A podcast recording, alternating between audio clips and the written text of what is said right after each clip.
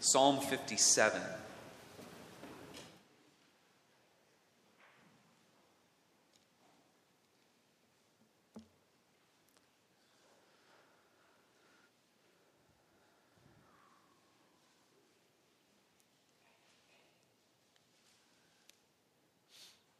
Psalm 57. We'll read the entire psalm and then we'll read uh, the answers together on page 17, Lord's Day 10 of the Catechism. Psalm 57. We'll be focusing mostly on the first few verses, particularly verse 2, uh, but we'll read the whole psalm. Hear God's holy word. Psalm 57 for the director of music to the tune of Do Not Destroy of David A miktam when he had fled from Saul into the cave. Have mercy on me, O God, have mercy on me, for in you my soul takes refuge. I will take refuge in the shadow of your wings until the disaster has passed. I cry out to God Most High, to God who fulfills his purpose for me. He sends from heaven and saves me rebuking those who hotly pursue me. God sends his love and his faithfulness. I am in the midst of lions. I lie among ravenous beasts, men whose teeth are spears and arrows, whose tongues are sharp swords. Be exalted, O God, above the heavens. Let your glory be over all the earth. They spread a net for my feet. I was bowed down in distress. They dug a pit in my path but they have fallen into it themselves. My heart is steadfast, O God. My heart is steadfast. I will sing and make music. Awake, my soul. Awake, harp and lyre. I will awaken the dawn. I will praise you, O Lord, among the nations. I will sing of you among the peoples. For great is your love, reaching to the heavens. Your faithfulness reaches to the skies. Be exalted, O God above the heavens. Let your glory be over all the earth. The grass withers and the flower fades. The word of our God endures forever. Amen. Page 17.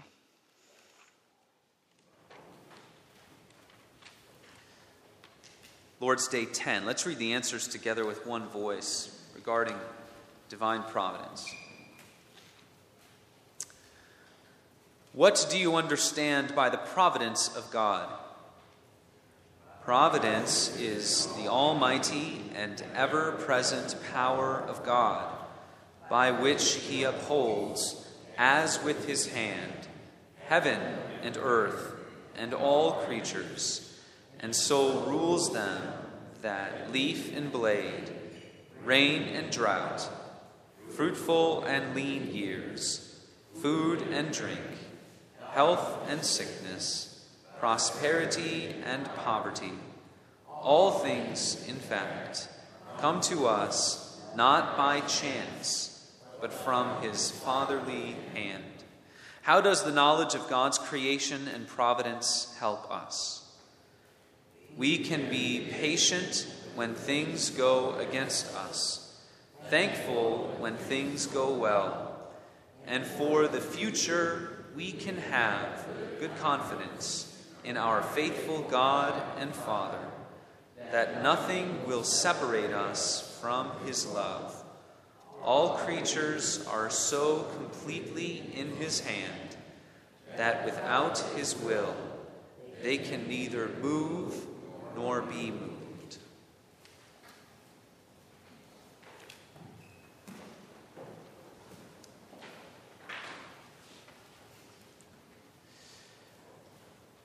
Power of God and the greatness of God is a mystery to us. It's a, it's a great mystery. We'll never be able to fully reckon with uh, the nature of his power. Psalm 47, verse 2 For the Lord, the Most High, is to be feared. He is a great king over all the earth. We understand, in some sense, the kings of the earth. But uh, we often wonder what it's like to be them. What, what is it like to have an entire nation under you, to have so many people around you to do your bidding? Much more, is the mystery of what it's like to be God. So, the power of God, the greatness of God, is a great mystery. The condescension of God is a profound mystery. Psalm 113 Who is like the Lord our God, who is seated on high, who looks far down on the heavens and the earth? That God has regard for his creation, that God looks upon the earth, is a profound mystery. But the Most High God, condescending to help his creatures, to help poor creatures, to help helpless creatures. That is a matchless mystery. Power of God, great mystery. Condescension of God, profound mystery. The help of God, the great God condescending to help his poor creatures, that is a matchless mystery. Psalm 138 For the Lord is high, but he regards the lowly. The Lord is high, but he has regard for the lowly. And then, of course, perhaps the central verse in all of the scriptures regarding the doctrine of providence, Romans 8:28, we know that for those who love God, all things work together for good, for those who are called according to his purpose. A good understanding of providence, a right understanding of providence, brings comfort into our lives. And there, there's a danger of neglecting providence. There's, there's a danger in uh, not believing it. If we uh, reject this doctrine in our hearts, what we are rejecting is what God clearly has revealed to us. He's revealed to us this truth about who He is, of His absolute sovereignty, in order that we might trust Him more, in order that we might find Him to be our refuge and our strength. It's better to find refuge in the Lord than to trust in princes, right? So we know that whenever the Bible is talking about taking refuge in God, it's talking particularly about trust. And the Psalms bring that before us time and time and time again. Trust the Lord, trust the Lord, make him your refuge. A great theologian, now in the presence of glory, R.C. Sproul, he said this I don't always feel God's presence but God's promises do not depend upon my feelings, they rest upon His integrity. Who is God? What has He promised to be? What has He told you about uh, His sovereign will and sovereign power over the world? I am on a, an online group, pastors group. We try to help encourage one another, uh, mostly Presbyterian pastors. And uh, listen to what this uh, particular Presbyterian said this week. He brought up the Heidelberg Catechism of all things. He was talking about uh, slipping into the hospital. He was there before visiting hours. Uh, in parentheses, he says, clerical collars are actually very helpful. And as a side note, I've uh, been trying to convince my wife to allow me to get some more Protestant looking clerical collars for when I go on things like hospital visits and things like that. She has yet to acquiesce, a little bit uncomfortable uh, with that. But I tell her it'd be nice to go out into public and people know that I'm a minister. Anyways, that's another discussion for later on. But, anyways, this pastor goes on and uh, he comes to his congregant's room. And uh, it is an, an elderly couple. The wife is in the bed the husband is next to the bed, and uh, his wife's condition has significantly worsened over the past couple of days. And he sees uh, the man with head buried in his hands, perhaps overcome with grief and with sadness. He had an idea of what he was going to read, and he was going to sing a hymn with them. And he goes into the room. He knows it's not right, so he has to change his plans on the fly. What does he do? He reaches into his Bible. There's a page there, and he hands it to the man. And what is it? It's Lord's Day 10, questions 27 and 28. And he reads it aloud, the husband.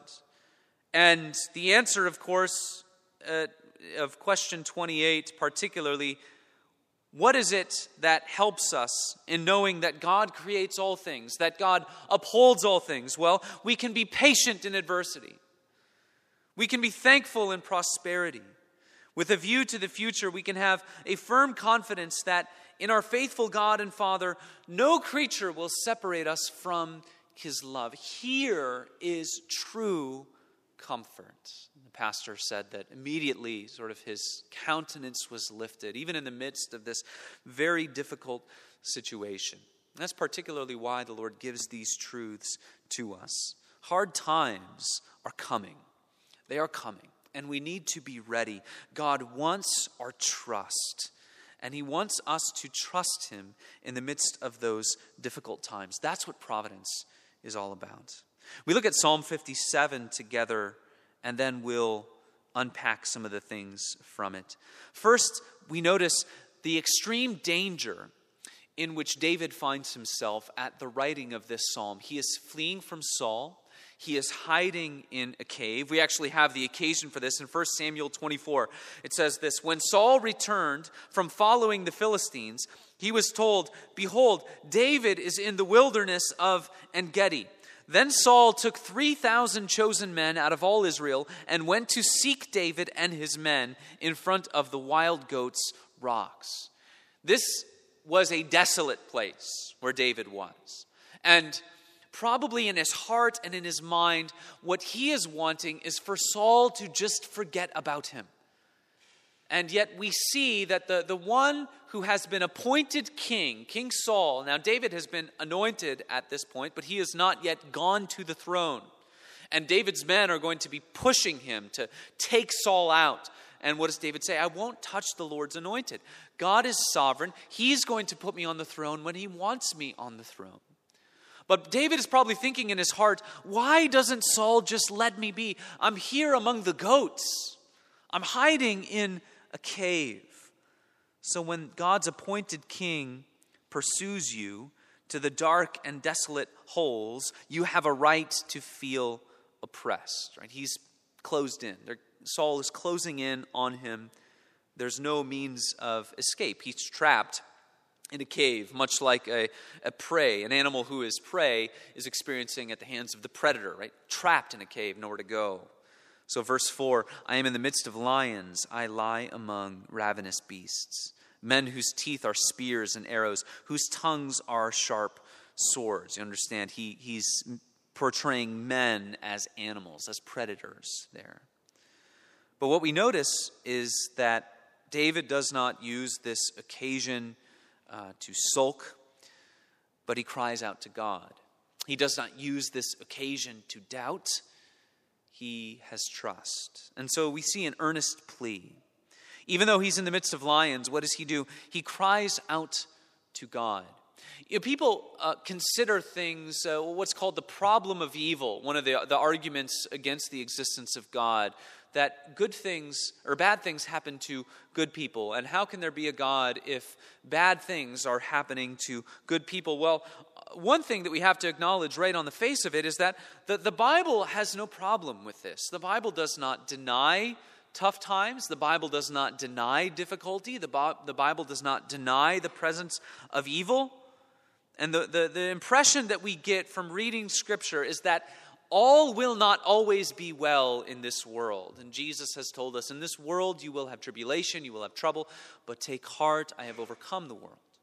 And when we see evil in the world, when we see even uh, the, uh, the occurrence of the absurd, often at times in our world, we see things where you say, I, I don't really have the categories to even process what that is. The, the, the kind of twisted evil that we are seeing, I don't even know how I'm to process this. Well, when we, when we see those kinds of things, the first thing that we are to do is to remind ourselves that we have done this.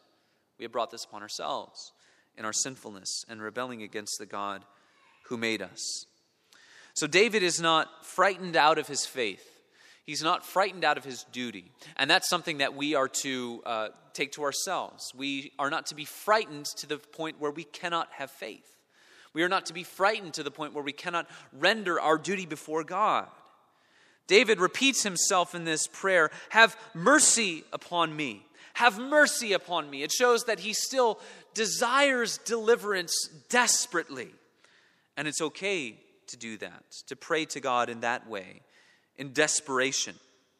But to repeat ourselves, this is something we know from our youngest years as the father of, of young children, um, constantly trying to remind my children that You don't need to say something 10 times, right? When they really want something, they repeat, repeat, repeat. David's doing the same thing here. Have mercy upon me.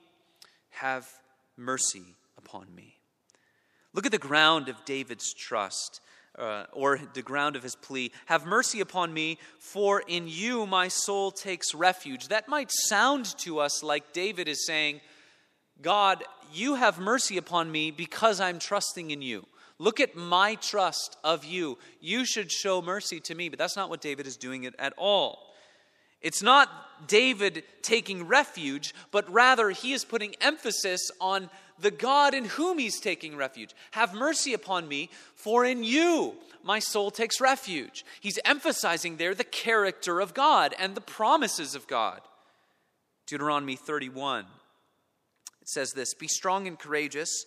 Do not be fear or be in dread of them, your enemies, for it is the Lord your God who goes with you. He will not leave you nor forsake you. David is saying, I'm trusting in you, God. You've promised you will not leave me nor forsake me. Isaiah 41 Fear not, for I am with you. Be not dismayed, for I am your God. I will strengthen you, I will help you, I will uphold you with my righteous right hand. I will strengthen you, I will help you. So we see David's extreme danger. You, we see his earnest plea in the midst of that danger, and we learn from that, and then David's firm trust. David's firm trust. We see that he sees a responsibility that comes forth in the midst of this situation. Verse 2 I will cry to God Most High. I will cry to God Most High. What does he do? He remembers who it is that's truly on the throne. Saul was high, but God is the Most High. Saul was high, but God is the Most High. I will cry to God Most High. This is more than just prayer, this is intense and fervent prayer. This verb cry. Psalm 18:6. In my distress I called upon the Lord. To my God I cried for help. From his temple he heard my voice, and my cry to him reached his ears. Hebrews 5, verse 7. In the days of his flesh, Jesus offered up prayers and supplications with loud cries and tears to him who is able to save him from death, and he was heard because of his reverence. So something we learn from David is the passion, the zeal that filled his prayers. He wasn't just praying, he was crying out. Jesus does the same things. He fills his prayer with cries and with tears, and God hears him because of his reverence. Something else we learn from the stories of David man looks on the outward appearance, but the Lord weighs the heart. And there we learn that the Lord weighs the heart in our prayers. When we find ourselves in dire straits, just like David does here, and we know, we recall to ourselves the lesson that we've learned in Scripture to come to God, do we understand that the Lord is weighing the heart? He knows what's behind it. Uh, we need to fill our souls with a desire to glorify Him before we get into that situation so that when we find ourselves there, we can cry out to Him and be heard because of our reverence. So we see that responsibility, that duty that arises from knowing God's sovereignty. But then also we see an encouragement. I will cry to God Most High, to God who fulfills his purpose for me. And there we see God's sovereignty. There we see his providence. All things that are in the will of God, he will do. And he will fulfill the purpose for his people. Uh, one commentator translates, translates this phrase saying, Not God fulfills his purpose for me, but he is the transactor of my affairs. This, the, it brings this picture of God is the one who's kind of taking care of everything on the, the, on the oblique sides of your life. He is the one making sure that it comes to a good result. David teaches us that it must be God who is our help. For if it is not God who is our help, then there will be no one to help. Life often reminds us, doesn't it, that many things are outside of our control and are outside of any human being's control. And if you do not have God, who is your help, you will have no help. David here is trapped in a cave. There are no means for David's escape, but God is not limited by means. So he cries out to him, the God who can do all things. Now, we need to consider how it is that David, as the anointed one, the anointed king, relates to us.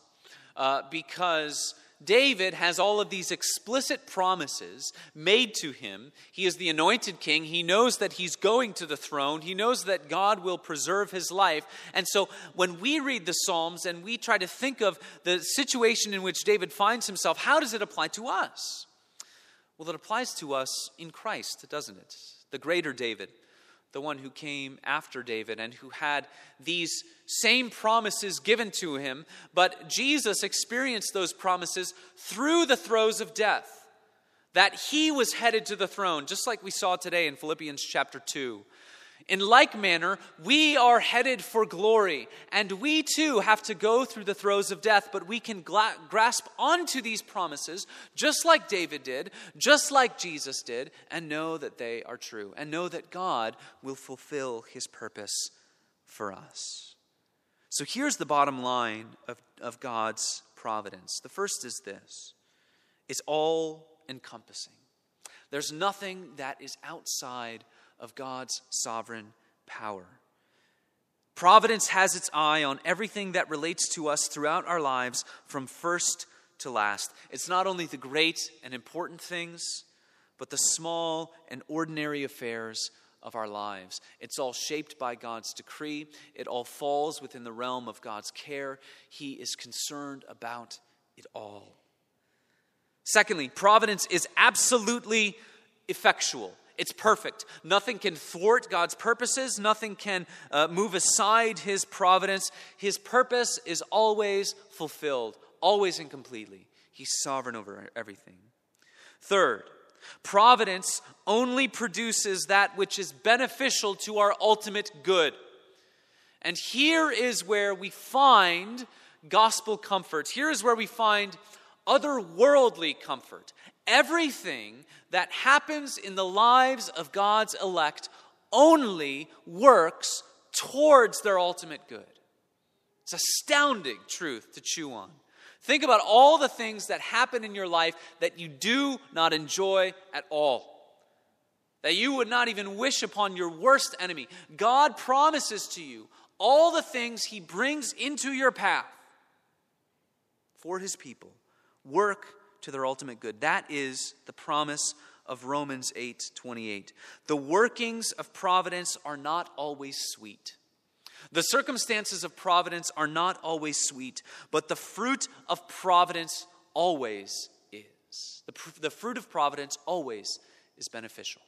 The circumstances might not be sweet, but the fruit of it always is. Samuel Rutherford, who spent a lot of time in prison, uh, English reformer, he says, Oh, what I owe to the file, to the hammer, to the furnace of my Lord Jesus. And then he says, to, I think, a really good picture I see that grace grows best in winter. Grace grows best in winter. So it only produces what is beneficial to our ultimate good. It's absolutely effectual, it's all encompassing. And then here for us, considering providence meditating on it, thinking about it in our minds and our hearts, considering providence is a source of cheerful support and encouragement. It helps us.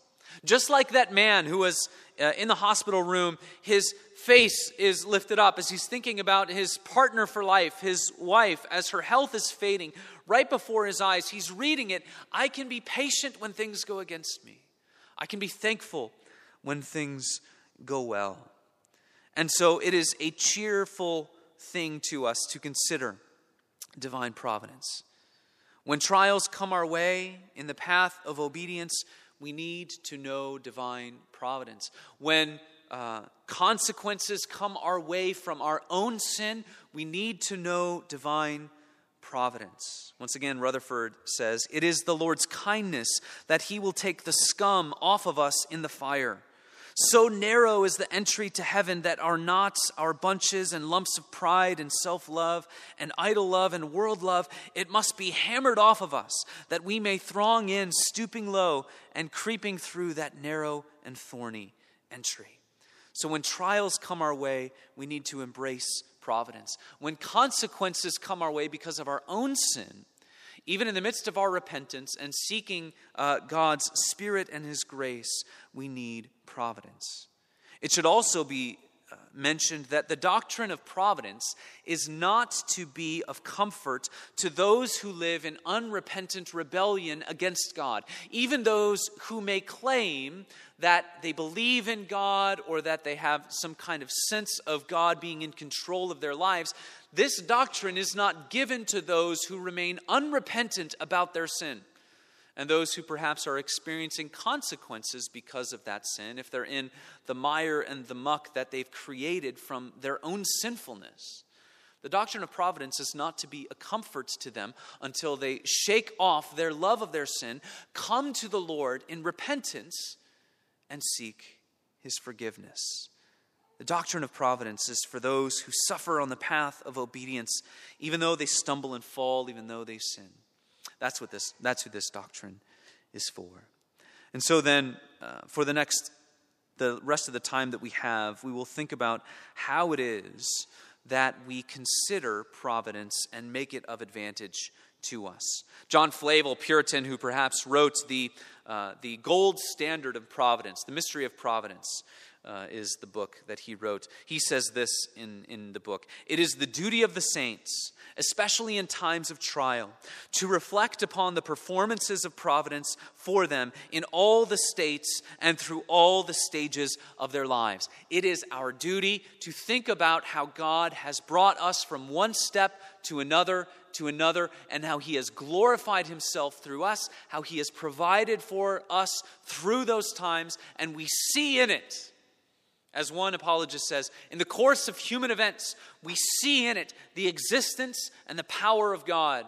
To God's people, there's perhaps nothing so convincing of God's existence as considering his work of providence in your life. Richard Baxter says this If thou be a Christian indeed, I know thou hast, if not in thy book, yet certainly in thy heart, a great many precious favors upon record. The remembrance of rehearsal of them is sweet. How much more sweet was the actual enjoyment? What he's saying there is simply, I know if you have walked with the Lord Jesus Christ, I know that you can look back upon your life and you can see where he brought you through the fire. And I know that as you remember those things, the memory of them is sweet, the happening of them is even sweeter. So the memory of God's workings comfort us. We're to remember those things. We're to bring them to mind. We live in, a, in an age that is, that is opposed to uh, thinking, spending time deep in thought. Spend time thinking about God's providence in your life, thanking Him for it, and reflecting upon it. This has been the practice of God's people to bring it to memory, right? And that, that's really what the Lord's Day is all about bringing to memory the wondrous work of God recounting the gospel, recounting his mighty acts. One of the great things that we see in the Old Testament is the names that God has corresponding to his wonderful action. So you have Jehovah Jireh, right? Jehovah Jireh, Genesis 22. Uh, where Abraham is commanded to slay his beloved son, Isaac. And of course, as his arm comes up. God stops the arm. He provides the sacrifice. So there, Abraham names him Jehovah Jireh. The Lord will provide, or the Lord will see to it. He will see to it that uh, we will not have to go through this. He will make a way where there doesn't seem to be a way. I was at a funeral. Uh, several months ago, perhaps a year or so ago or more, and I wasn't uh, I wasn't ministering at this funeral. I was just uh, partaking, and someone was giving a eulogy, and uh, it was the daughter of the deceased man. And she gave a, a wonderful story where they were uh, walking outside of a store or they were in a parking lot somewhere, and uh, he was disabled towards the end of his life, couldn't really walk that well, and she was having trouble getting him into the car, and so he kind of slips out and, uh, of the car. She needed help to uh, lift him up, and someone kind of runs in and helps them, gets him into the car. Everything was fine. Uh, nobody was seriously hurt. And as she was driving with her father in the car, they were reflecting on the, the, the good deed this good Samaritan did. And, and her father says, out of nowhere, he says, In the thicket in the thicket, bringing to mind Genesis chapter 22. And what I learned from that was that as a Christian, when you see God provide something seemingly out of nowhere, seemingly at the last moments, and you say, Where does that come from? It must have been the Lord. We are to bring to memory the fact that God does that in the gospel, that He makes a way, He provides a sacrifice in the thicket. We needed Jesus to be that sacrifice. Jehovah Jireh. Jehovah Nissi. When Israel defeated Amalek, God commanded Moses to remember and to commemorate that it was the Lord who did it. So that name is a name that means the Lord is my banner. The Lord is my banner. In other words, his name, His fame, His glory is what I will recount because I know that the one who does all the work should have all the praise. And so, for those who are forgiven of their sin, for those who are given spiritual life in Christ, the Lord is our banner. He receives all the praise because He is the one who has done it. Think of the book of Esther, the festival of Purim. This was a festival that was set up to commemorate that God delivers His people even while they dwell in other lands. He delivers his people from their enemies, even when it seems like God is silent. The name of God, the voice of God, is, is not seen in the book of Esther. God does not speak in that book. And yet he delivers his people. He is sovereign even over those things. And there is a, a festival there to commemorate that God is the protector of his people, that he gives them care for heaven, that he is faithful to his covenant. This is what God's people have done from the beginning, remembering the mighty acts of God. Purim, I think there are some parallels there to what we do in the Lord's Supper. We commemorate that God delivers his people. He delivers them even when they dwell in the midst of enemies. He takes them out with a mighty hand and an outstretched arm. He takes them when they are enslaved to sin and when they are bound in, when they are trapped in a cave, being pursued by their own sinfulness.